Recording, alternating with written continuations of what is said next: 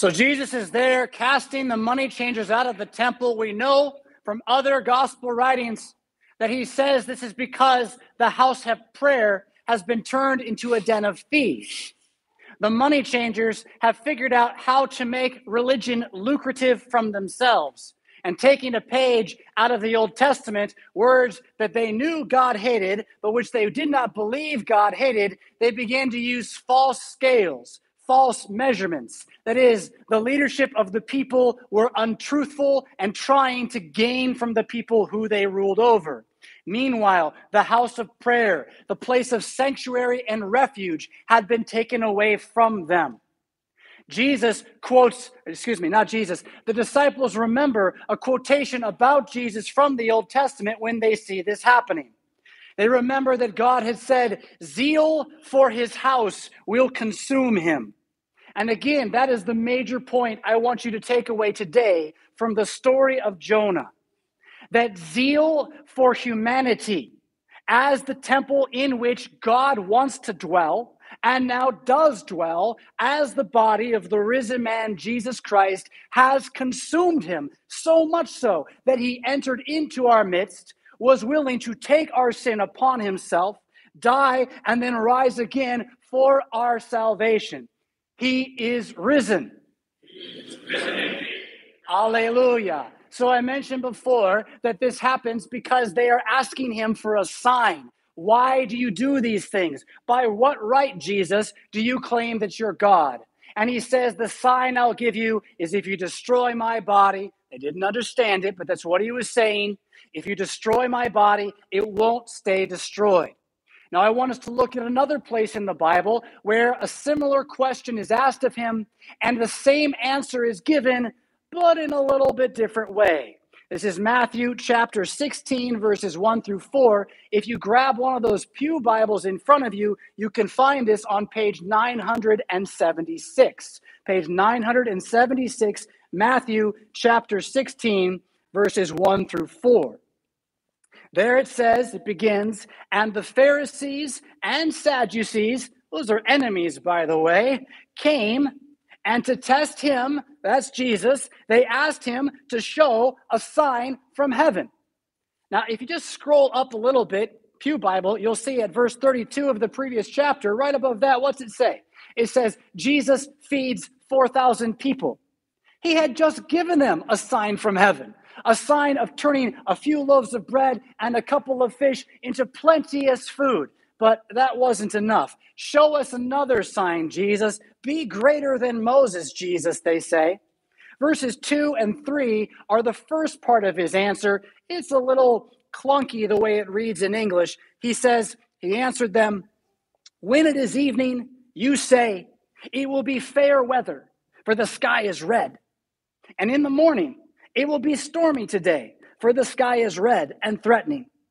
You know how to interpret the appearance of the sky, but you cannot interpret the signs of the times. In short, what he means is you can tell how the weather is, but you don't know when God is standing in the flesh talking to you.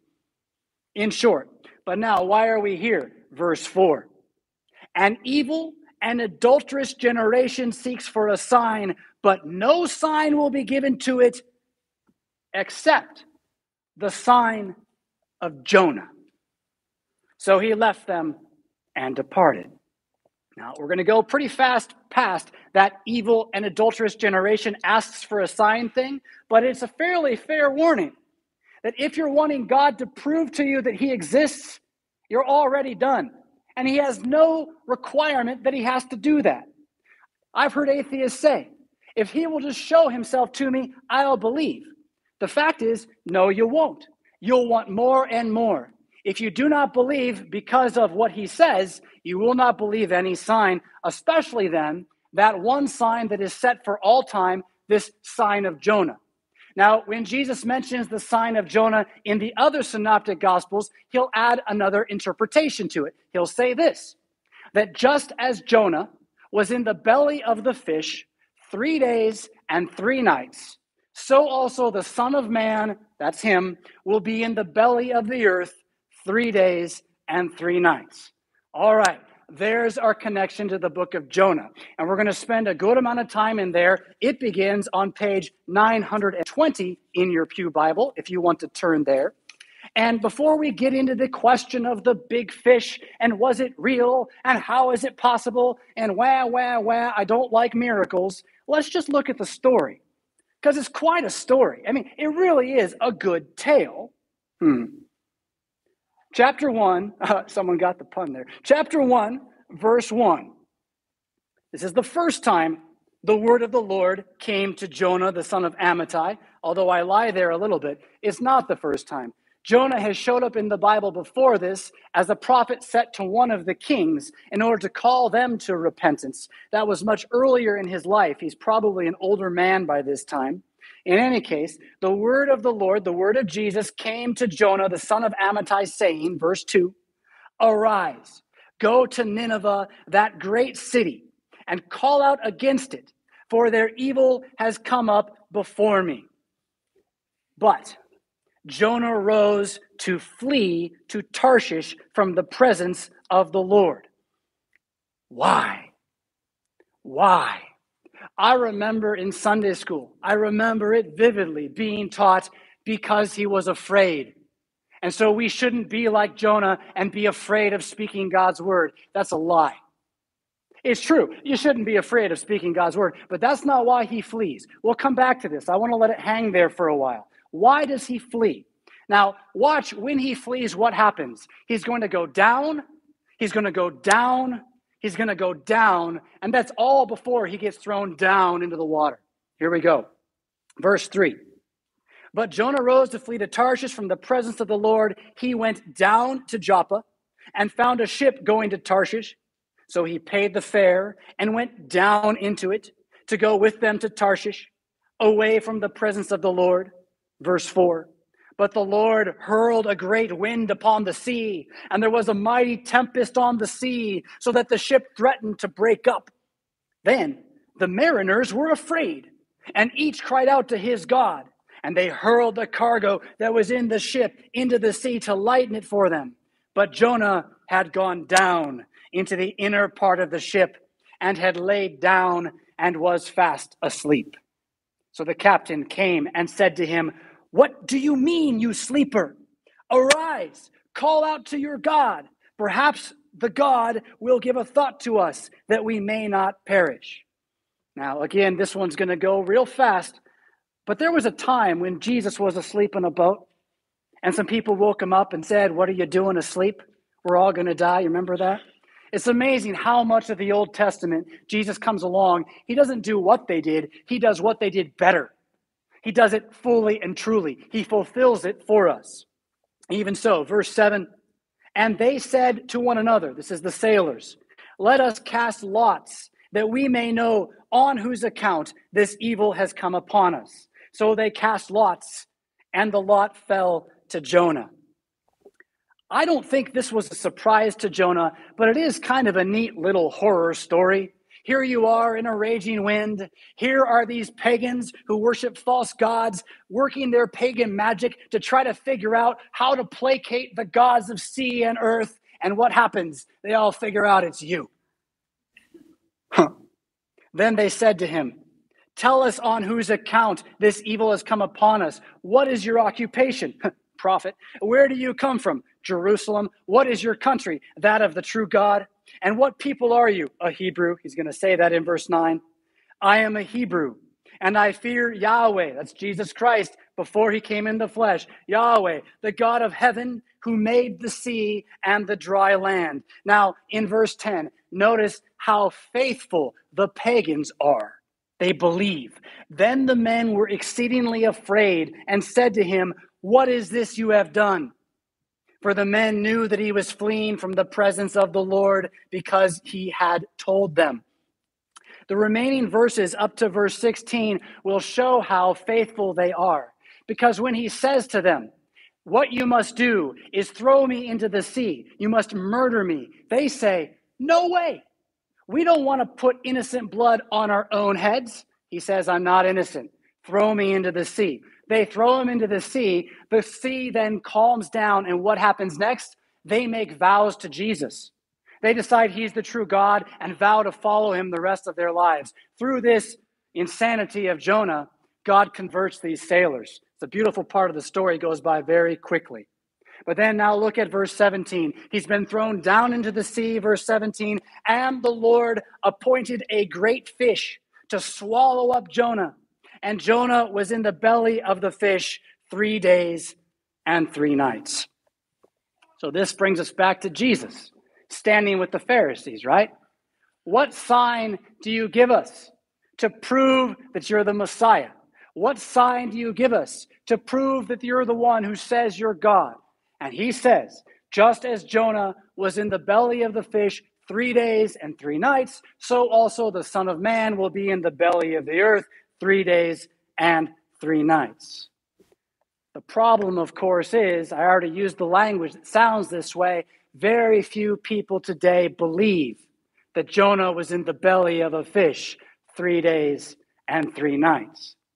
There have been skeptics questioning this for hundreds of years, and the most blasphemous thing of all is that it has been pioneered and led by Christian preachers, or at least men who claim to be Christian preachers, but who want to believe we do not need to believe all of the Bible. Or that we can say, well, that part of the Bible, it's just a story, it's just a metaphor, it didn't really happen. But here's the problem if Jesus says that the only sign the only sign is going to be that just as it did happen to Jonah, it will happen to him, and it didn't actually happen to Jonah. Well, then how can we ever believe it happened to him? How can you ever believe that he actually died and rose? And that is the problem. And that also is the reason that you should believe it did happen to Jonah. Now, I know if you're a good, pious Christian and you've run into this argument before, you've gone and searched it out.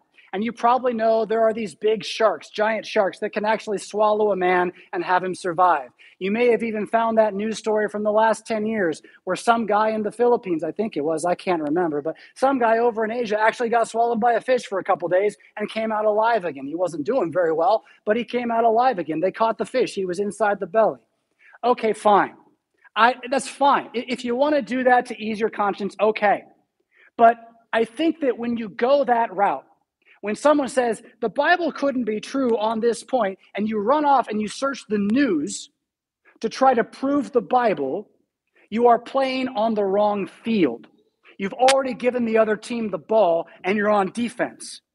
When Christianity is always about offense, both going on offense and if you have to, scandalizing people by the offense. In fact, you who know football, basketball, or otherwise, if you don't scandalize the other team, you're not going to win.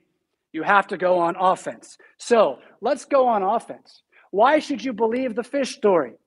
Because Jesus Christ believed the fish story. And Jesus Christ is risen from the dead. He is risen. Alleluia. If you need to test something in the Bible, test the one sign he says to test, which is his resurrection. I'll point you to the resources after church if you want. You can go and study the history of it if you want. There are three arguments brought up against the resurrection of Jesus. One is that the disciples stole the body, one is that he didn't really die, he just swooned. And one is that all the disciples had a mass hallucination and made the whole thing up accidentally. Now, if you are a person of any reason or logic, you can very quickly perceive what dumb ideas they are, these are. How does a stolen body convince Saul of Tarshish, persecutor of the church, murderer of Christians, to suddenly turn on a dime and become a Christian. It's weekend at Bernie's with Jesus. It's not going to work. How on earth does a swooned Jesus actually escape from a tomb when the Roman guard is in charge and they will be killed if they let him escape? What he crawls to the upper room, knocks on the door, and says, I'm alive, and they believe him and they all go die for him? I don't think so. And a mass hallucination is something that any psychologist can tell you doesn't exist without drugs and someone else leading the mass hallucination. It's all nonsense. Meanwhile, you have other things that happen that are, that are unexplainable. One of the most unexplainable things is how 2,000 plus Jews start worshiping on Sunday instead of Saturday. This is half the reason they killed Jesus, is because he did too much stuff on Saturday. He wouldn't give up the Sabbath.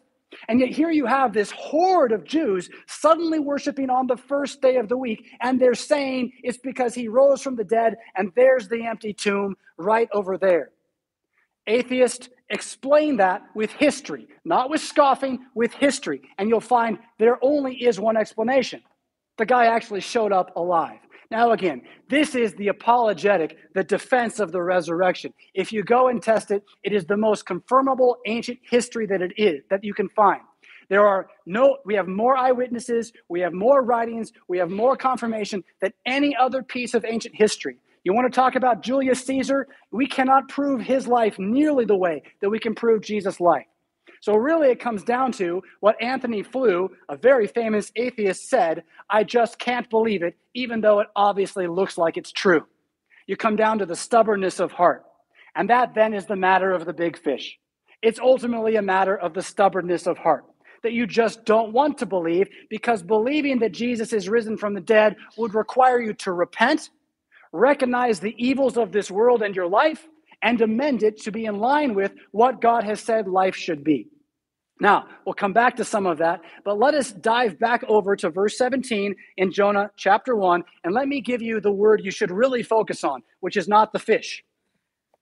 It says, And the Lord appointed a great fish to swallow up Jonah. That word appointed is a powerful and unique word. It is like unto created. It's not the same word as created, but is very close to creation.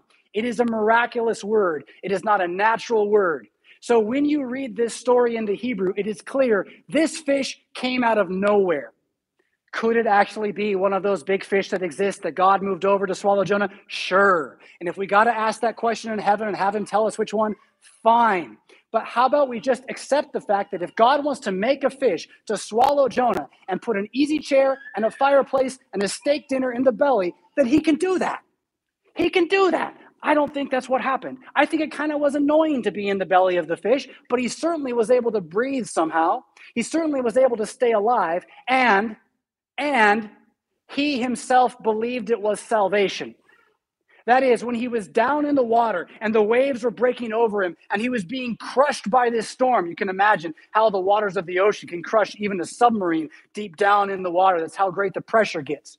He's down in that and he's thinking, I'm already in hell. I'm already in destruction. And he prays to God. This fish comes along and swallows him as salvation from the sea. Now, I can tell you that's what actually happened because of chapter 2.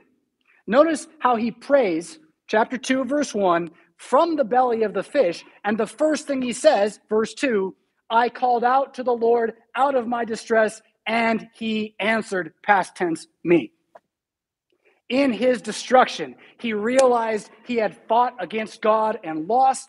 He repented, called out the name of God, and was answered by this big fish. Hmm? Out of the belly of Sheol I cried, You heard my voice. For you cast me into the deep, into the heart of the sea, and the floods surrounded me. Your waves and your billows passed over me. Then I said, past tense, I am driven away from your sight. Yet I shall look again upon your holy temple. I love that. He prays in the name of his circumcision. He prays in the name of his being a Jew. He remembers who his God really is, and he knows the resurrection of the dead is going to come for him someday. Even as, verse 5, the waters closed over me to take my life, the deep surrounded me, weeds wrapped about my head at the roots of the mountains. I went down to the land whose bars closed upon me forever. That's Tartarus, that's Hades, that's the abode of the dead. Yet you brought up my life from the pit, O Lord my God. He's in the fish, but he's resurrected. Think of the ark of Noah going through the sea. Same kind of idea. Verse 7 When my life was fainting away, I remembered Jesus Christ. Remember how I emphasized this to you when you pray the Psalms. When you pray the Psalms, the prayers that Jesus prayed, when you come upon the Lord, the word the Lord, say for your sake, Jesus Christ. Remember that the message of the New Testament is that Jesus is Lord. And therefore, Jesus Christ is this God of the Old Testament for you. Mm. Verse 7 When my life was fainting away, I remembered Jesus Christ, and my prayer came to you in your holy temple. Those who pay regard to vain idols forsake their hope of steadfast love, but I, with the voice of thanksgiving, will sacrifice to you. What I have vowed, I will pay. Salvation belongs to Jesus Christ. Verse 10 of chapter 2. And the Lord Jesus spoke to the fish, and it vomited Jonah out upon dry land. And that brings us to the place of our reading, but I'm going to I'm going to skip that place for a moment. We're going to come back to chapter 3 after chapter 4. And to review, he gets the word of the Lord again. Same message. Okay, Jonah, go to Nineveh, the great city, preach to them, uh, tell them that the evil they're doing, I won't put up with anymore. And amazingly, it is a miracle in its own right. The people of Nineveh believe and they repent. Now, as an aside here, I should point out I don't know specifically what the sins were that had caused God to become so angry he was going to destroy Nineveh. I can tell you that the sins of Sodom and Gomorrah were the turning upside down of human sexuality and the desire to abuse and use other humans as sexual objects. And I can tell you that the other sin that is most common to the ancient world is the murder and killing of children as human sacrifice. That is, the seeing of babes and infants as something to be used for our own good. Now, I don't know if that's what they were doing, but I can tell you, I'll show you at the end of the book, it is the children of Nineveh that God is most concerned with. We'll come back to that. But first, I want to go on and see how, after they do repent, after they go out and put sackcloth on their cows, I mean, can you imagine? Sackcloth on their cows, God relents. Jonah, chapter 4, will have a problem with this. See chapter 4, verse 1 But it displeased Jonah exceedingly, and he was angry. And he prayed to Jesus and said, Oh Lord, is not this what I said? When I was yet in my country, that this is why I made haste to flee to Tarshish. Remember how I said this at the start of the sermon? It wasn't because he was afraid they wouldn't listen. It was afraid he was afraid they would. It's incredible. He goes on, for I knew that you were a gracious God and merciful, slow to anger and abounding in steadfast love and relenting from disaster. Therefore, now, O Lord, please take my life from me for it is better for me to die than to live. Now, as a Lutheran pastor, I can tell you, I really want people to believe what I say. Like, it's been something that I'm constantly banging my head against and wishing for more of. I think every pastor out there wants people to repent and believe. Jonah didn't. He wanted them to not repent and be destroyed. What a strange thing. So much so that he'd rather be dead than see them live. That's how much he hated these people. Now, perhaps he knew what they'd been doing. If you can imagine the worst thing that's being done now, can I describe to you the two babies that are kept alive as kidneys in petri dishes to be tested on by various companies in America? That's a pretty awful thing. I actually want that to stop. And honestly, if people get their own what problem from it? If the men who did that find themselves in hell someday they will get what they deserve. But the danger is and you know this verse the danger is the log in my eye. Even though the speck is actually in my brother's eye even though he actually is wrong the danger is that in me seeing he's wrong i think i am by myself right. And this is where jonah's problem is. So the lord asked this question in verse 4 and the lord asked or said do you do well to be angry? Now, there's more story that's going to say what happens after that. Verse 5 Jonah went out of the city and sat to the east of the city and made a booth for himself there. He sat under it in the shade till he should see what would become of the city. He's holding out hope that fire will come down out of heaven. Hmm? Verse 6 Now the Lord God appointed, same word as the fish, miracle, miracle, same word as the fish. God appointed a plant and made it come up over Jonah, that it might be a shade over his head, to save him from his discomfort. So Jonah was exceedingly glad because of the plant. Now, this doesn't get all the news stories and the documentaries to focus in on it, but this miraculous plant is as much as the miraculous fish. It grows up in one night, it totally covers him with shade, and he's actually like, oh, good. I like this. This, this is what I want. Hmm? He's glad for the plant. Verse 7 But when dawn came the next day, God appointed, same word as the fish and the plant, a worm that attacked the plant so that it withered. So God kills the plant. He just he kills it. When the sun rose, God appointed, there it is again. God appointed a scorching east wind, and the sun beat down on the head of Jonah so that he was faint. And he asked that he might die. Now he still wants to die. He says, It is better for me to die than to live. Hmm. But God said, verse 9, Do you do well to be angry for the plant? And I'll confess, I like Jonah's answer. I really do here because I know what it's like to be so mad that you just talk anyway and you say something that really later you're like, uh, probably shouldn't have said that. Do you do well to be angry for the plant? Yes, I do well to be angry for the plant, angry enough to die. Hmm.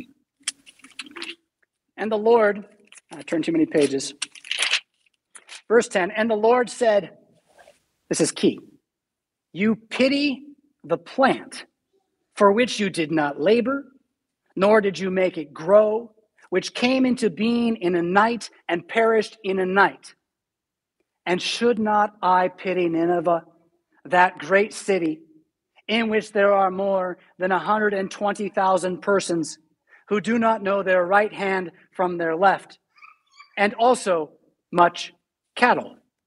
And remember, they have the cattle repent, they put the sackcloth on the cattle, and God actually cares. It's not so much that the cattle have to repent themselves. The point is, God is interested in more than just you. He's interested in you, but He's interested in more than just you, in more than just you, plural, in more than just us, humanity.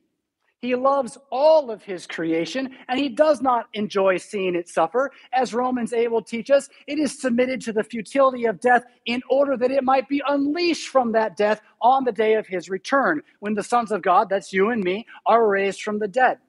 And you see that here with his concern for the cattle. But now let's back up to this 120,000 people who do not know their right hand from their left when you run into these scoffing scholars who don't like to believe in the big fish, one of the other things they'll complain about is that there were more than 120,000 people in Nineveh at this time. And yet, if you look at the size of Nineveh, if you walk straight across it, it's less than three days' journey. Remember in chapter 3, it says it takes three days to go through Nineveh. It's less than three days' journey, but it's bigger than 120,000 people. Now, I'm going to point out again this is just stubbornness. This is just a desire to find a reason not to believe because there are plenty of solutions to most of these problems if you dig for them a little bit. And, and here's a very simple one. I mean, how many of you raise, a hand if you do not know your right from your left? Anybody? Yeah, I mean, which hand are you raising, right? Uh, how, who are the people in the world that actually don't know their right from their left? There are people who don't know their right from their left. They're usually like under five. Well, that's about how many children would have been in the city at the time. That's who he cares about. Yeah? So why would he not, having sent a preacher to stop that people from killing them in their own fires as sacrifices, then no longer kill them and actually save also the people who repented? Why would he not do that? So there's your answer to the 120,000. And there again, you see how much God desires to save all now, to answer the question about three days' journey, it doesn't say in the Hebrew three days straight across. It just says three days through the city. And there's a number of ways you can look at it. But for me, my favorite example is to remember the first time I went to the March for Life in Washington, D.C., where you go from, I can't even tell you where, the Great Plaza, all the way up past the courthouses, and you end up in front of Congress. And there's this massive crowds, or there used to be before they canceled it two years ago for reasons, um, but massive crowds. So as you're marching and the snow is falling, you're moving about like this, miles like this. Took a long time, five, six hours, something like that. So imagine now a great city filled with trade from all over one of the greatest empires there has ever been, an empire that lasted longer than and was as influential as the Roman Empire. So within this city, as people go in the main causeways, are they moving fast? No. are they, and then add to that, does Jonah go straight through it or can he wander among the streets looking for a good place to preach? Yes? So it's really not hard to find solutions to the skepticism if you want. The focal point should rather be, you know, all these answers our poor, poor modern minds need.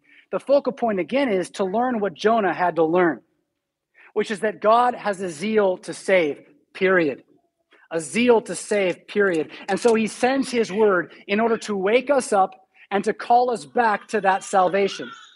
For that, I want you to keep a mark in Jonah at chapter 3. We're going to come back and finish with chapter 3. But I want you to turn over to page 1132 to look at that First Corinthians text that we heard read a little while ago. We're going to start at verse 9, which is where we started. As you get there, page 1132. I'm sorry, that's wrong. That's my large print Bible. Page 953. Page 953. Um, as you turn there, the context of this paragraph is that the people in Corinth have received a new preacher. His name is Apollos, and he's pretty entertaining. Everybody likes listening to him. But as a result of that, some of them are beginning to say, anything Paul says doesn't matter anymore. We don't have to listen to Paul anymore. And they begin pitting the preachers against each other, which is really problematic. Paul is then emphasizing how it doesn't matter who preaches the word, who plants the seed, who waters, it's God and the word of Jesus that gives the growth, right? And so now, verse 9 says, We, that's him and Apollos, are God's fellow workers. You all plural, that's the church, are God's field. He's been using this planting, watering, growing imagery. He's shifting now from field to God's building, God's temple. And he says in verse 10, according to the grace of God given to me, like a skilled master builder, I laid a foundation. Remember, Paul planted the church in Corinth. He started it there. He laid the foundation of the building. And now, someone else, Apollos, is building upon it. Now, here's where we got to think about repentance a little bit today. Let each one take care how he builds upon it.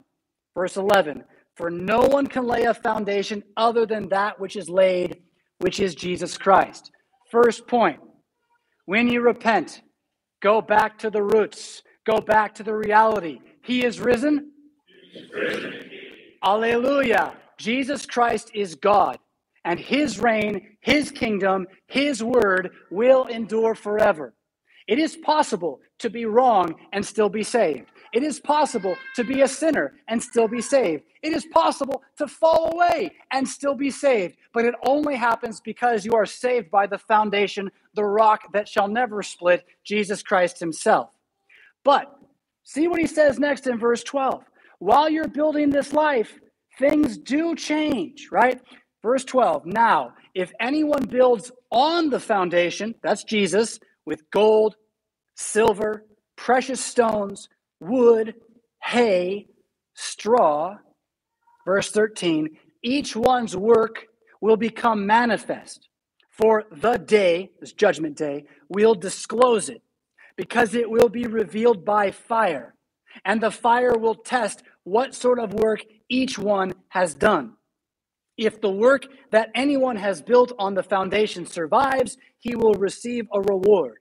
If anyone's work is burned up, he will suffer loss, though he himself will be saved, but only as through the fire. Remember how last week in the book of Philippians, Paul told us to work out our salvation with fear and trembling. Remember how this is not to say, save yourself or you're not saved by grace. This is to say, now that you know you're saved by grace, and now that you know what you're saved from, touch good, not evil. Flee from evil, flee to the good. If you're going to build your life on something, build it on what you know to be true. This is why the emphasis this year is to take these things home to open your Bible at home and read these words again, because that is to build with the gold and the precious stones. To go home and worry about all the other stories of the world and try to build your life on it, or worse. what the Christian church has often done for the last 50 years, which is to try to save the church by either politics or business techniques, is to build with straw. And when the fire comes, it will reveal those things to have been worthless in the end. Now, does that mean we should never organize? No. Does that mean you should never be in your politics? No. It means don't mistake them for repentance. And don't mistake them for the weapons of our warfare against powers and principalities of the present darkness. The weapon of your warfare is the Word of God. And as I've been emphasizing, the easiest way to get into that is to open your Psalms. Open your Psalms and start praying them. Psalm 1 at night, Psalm 23 in the morning. And let me give you two more to add to that list. Very appropriate for this year Psalm 43 and Psalm 44. If you can't do them both, take 43. It's short, it's this long. Take it three minutes or less. Psalm 43 Vindicate me, O God, against an ungodly nation. It's a prayer that evil rulers would not have their way. And frankly, we should pray this prayer even when we have good rulers. Because if you stop praying for your good rulers, you get evil rulers.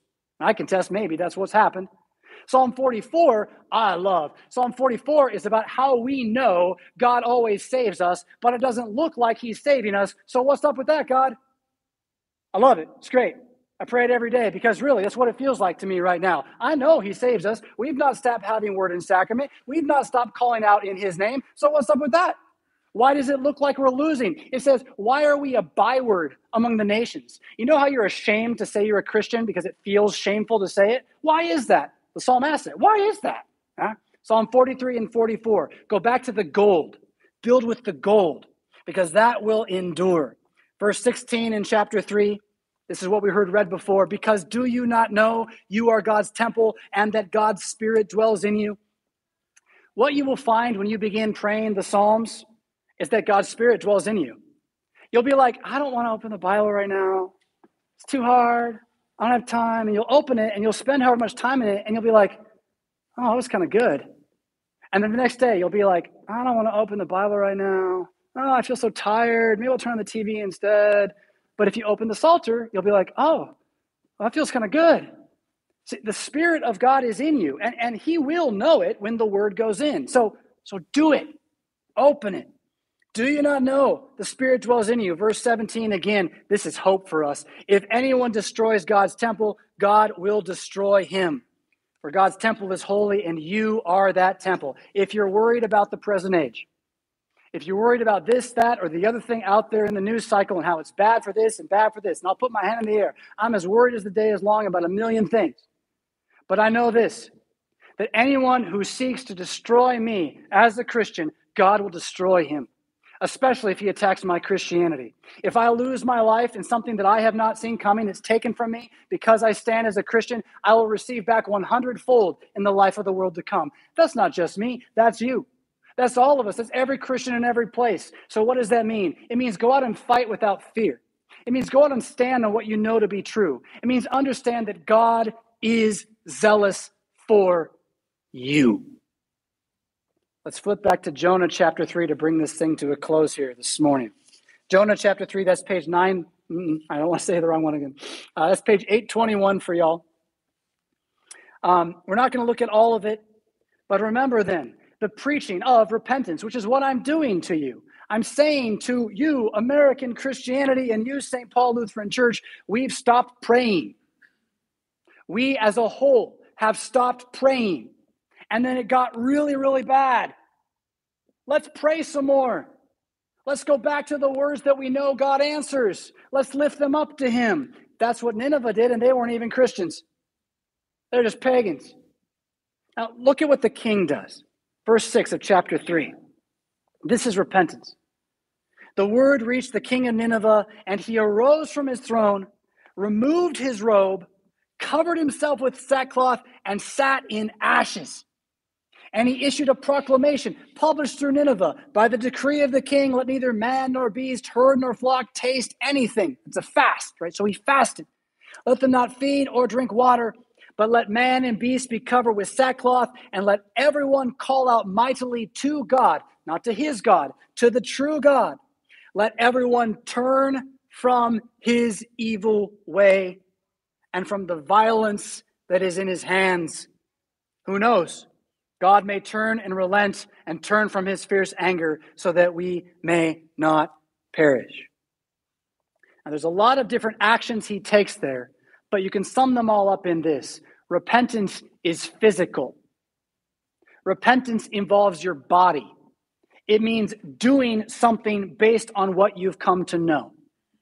And now, I mean, this is just a fact. I don't know what you know. I don't know what you think. For many of you, even though you're here every week, I don't know what you believe. Because there's so much information out there. You just go to the Christian bookstore, there's plenty of lies, let alone everywhere else. So I don't know what you need to repent of. But I do know that we need to embrace a spirit of repentance. And it involves everyone from the top to the bottom slowing down enough to think about it, slowing down enough to say, I've been going the wrong way. Now, I'll, I'll just be real honest with you and confess. I know what I needed to repent of most in my life the last two years made it very, very clear to me is I was spending too much time playing video games and watching television when I should have been just reading the Bible and caring about you and caring about my family. And I know what that was doing to my kids. They were growing up thinking that we should spend time playing video games and watching the television. And what they were not doing was reading the Bible. Now, have we turned this all around? Are we a perfect family? No, no, not at all. But I do repent. And I I will continue to believe that I need to set a better example for my people in my house, yeah? and then for you as well. That doesn't mean you have to be like me exactly, but it does mean this consider where your time goes, because that's what the demons want. It's for you to waste your time on worthless things. And think then about, again, Philippians last week whatever is good, whatever is beautiful, whatever is true, dwell on these things. So for us here at St. Paul, what do I want? You know what I want. I want you to go home and read the Bible at least once this week. At least once, preferably every day, though. I want you to get those Psalms 1, 23, 43, and 44 to come out of your mouth out loud every day this week. I believe that God hears such things. Who knows? Maybe He will relent. Who knows? Maybe He'll take it back and will be just like it was before 2020, where we can all think America's great again. It seems like a tall order to me, but I'll tell you, I would rather that happen. It is what I want. I want a nice, peaceful, quiet life like I remember having back in 1984. I don't know. You know? What I want more than that, though, what I want more is to contain and remember this faith which has been inflamed. What I want is to know for certain that my God is zealous for my salvation so much that he will take away what I love in order to remind me of my first love, which is him. And I want all of us to believe in that because whatever the future holds, whether he is going to return today or many years from now, the hope for our children and the hope for their faith rests on our faith being in things that last forever, in the gold of Jesus Christ himself. Yes? He is risen. He is risen. Alleluia.